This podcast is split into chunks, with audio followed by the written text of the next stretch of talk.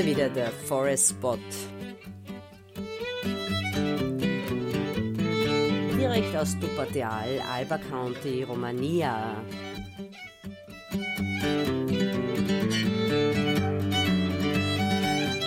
Und es gibt was zu feiern. Der Forest Spot, sozusagen die Manu Holzmeister, kommt schon sieben Jahre hierher an diesen äh, wunderschönen Ort.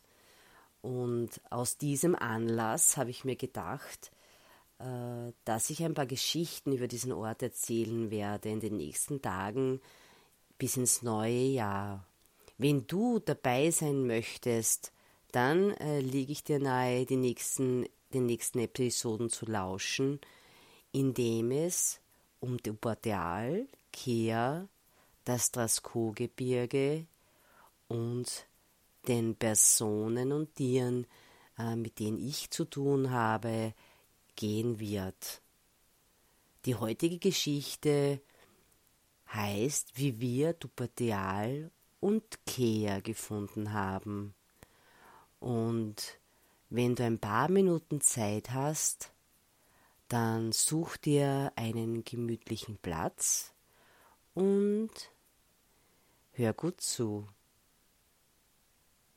Einmal im Jahr solltest du einen Ort besuchen, an dem du noch nie warst, sagt schon der Dalai Lama. Und das haben sich sieben Jahre zuvor äh, zwei Freundinnen gedacht, äh, wobei eine Person ich war und die andere äh, meine Freundin, die Sepide. Und wir wollten vor sieben Jahren eine Reise antreten, um einmal kurzfristig dem Alltagstrott zu entkommen, den Haushalt und die Familie den Männern zu übergeben und ein kleines Abenteuer zu erleben.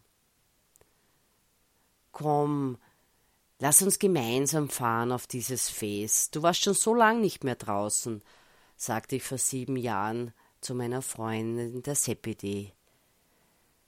Ja, du hast schon recht, sagt sie. Ich war wirklich schon sehr wenig unterwegs in den letzten Jahren.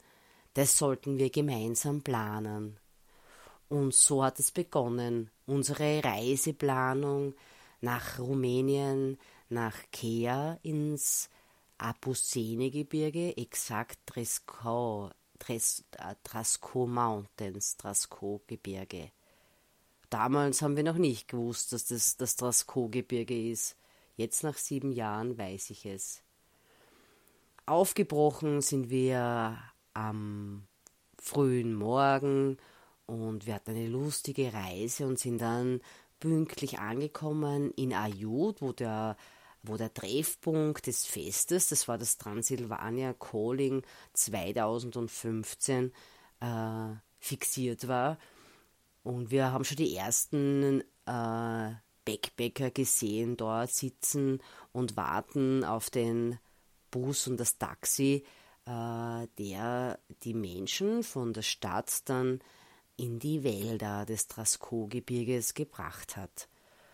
Und wir hatten eine kurze Diskussion, ob wir, oder eine, es war keine Diskussion, ein Gespräch darüber, ob wir warten sollen hier in, in der Stadt und wir haben uns danach entschlossen, nein, wir wagen die Reise in die Berge, äh, vor allem auch aus diesem Grund, weil die Sepide gesagt hat, ja, sie hat ein neues Navigationssystem, die Karte ist ganz neu. Meine Karte, die ich gekauft habe, die haben wir auf dem Weg verloren. Äh, Im Nachhinein betrachtet hätte die uns auch nichts gebracht, weil die war viel zu ähm, der Maßstab war nicht passend, ein viel zu großer Maßstab, also ein kleiner Maßstab, also die Vergrößerung äh, hätte nicht gepasst. Und so sind wir gefahren in die Berge und das erste Abenteuer, das wir erlebt haben, war, dass das Navigationssystem uns auf einen Ort gebracht hat. Das war ein Kloster. Und man muss sich vorstellen, das ist Hochsommer oder Herbst man kommt in diese Bergwelt und sieht dieses Kloster und im Garten sind gesessen mindestens 30 schwarz gekleidete Nonnen und die waren umringt von lauter Tomaten, von lauter rot leuchtenden Tomaten. Und dieser erste Eindruck, der war schon so faszinierend, es tut mir heute noch leid, dass ich damals kein Bild gemacht habe von, von, von, diesem, von dieser Impression. Die haben wir um den Weg gefragt, weil das Navigationssystem, das hat uns vom Hundertste, wir wollten einen Weg hineinfahren und die Menschen haben uns schon ge, angedeutet, nein, nein, hier kann man nicht fahren mit dem Auto, das geht auf keinen Fall. Also sind wir beim Kloster stehen geblieben und die waren sehr, sehr bemüht, um uns aus, dass sie uns Auskunft geben können und haben ein Mädchen geholt, das dort auf Praktikum war. Und die hat uns äh, übersetzt, dass wir auf der anderen Seite der Schlucht sind und hat äh, versucht, uns den Weg zu erklären. Nun, äh, durch das Treffen der Nonnen gestärkt, ich habe zu Sebede gesagt, na, jetzt kann uns nichts mehr passieren, weil wenn wir schon so viele gläubige Personen treffen, dann äh, ist das ein gutes Zeichen und das werden wir schon alles backen. Und wir sind in die Bergwelt gefahren. Und es war ein Wahnsinn, was wir gesehen haben, diese Ausblicke und diese Weiten und diese langen Bergstraßen, äh, die man nur sehr langsam befahren konnte, weil sie nicht ausgebaut waren. Aber wir gingen verloren. Und müde von der langen Reise wurde ich auch schon mehr und mehr ungeduldig und das Navigationssystem funktionierte überhaupt nicht. Das Internet war inzwischen ausgefallen und wir waren wirklich auf uns selbst gestellt. Ich habe gesagt, Seppi, das muss was sein. Ich spüre es, ich weiß, es ist nicht weit, es muss irgendwo dieses Fest sein. Aber welche Straße fahren? äh, wenn keine Beschilderung ist und wir keine Karte haben. Es wird uns nur eines übrig bleiben. Wir fahren zurück nach Ayut, sagte ich, und warten auch auf diesen Shuttle, der uns dann zum Festivalgelände bringt. Und die Sepede hat auch mir beigepflichtet und wir haben auch Angst, dass wir in die Nacht hineinkommen und dort irgendwo in der Gegend im Auto schlafen äh, müssen. Wir haben nicht gewusst, wie gefährlich ist es mit den Wölfen und den Bären.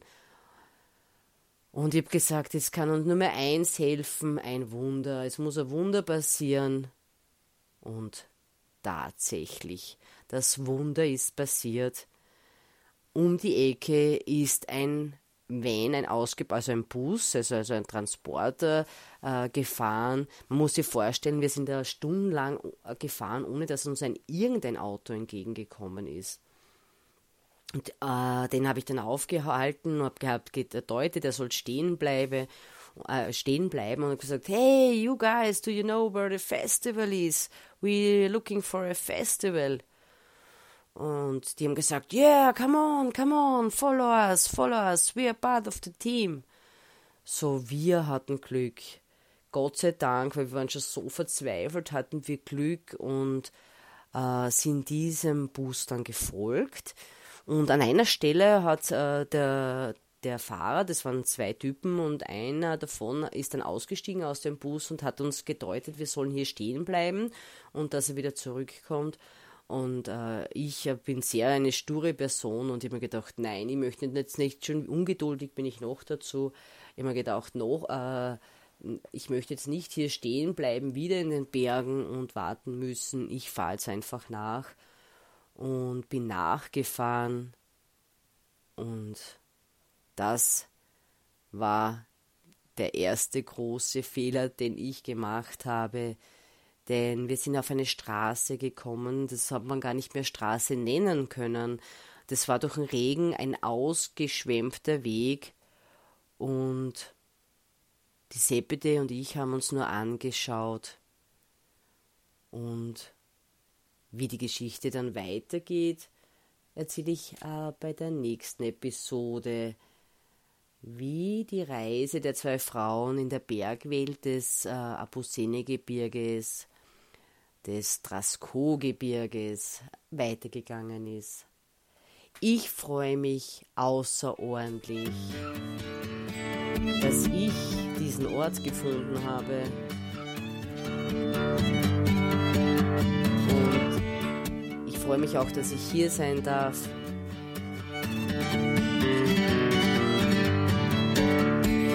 Im Moment umgeben von einem Pferd, einem Esel und fünf Hunden,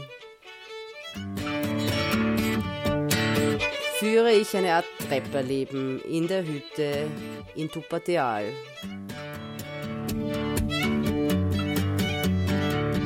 Und das ist doch ein super cooler Abschluss eines Simple Life Experiments, findet ihr nicht?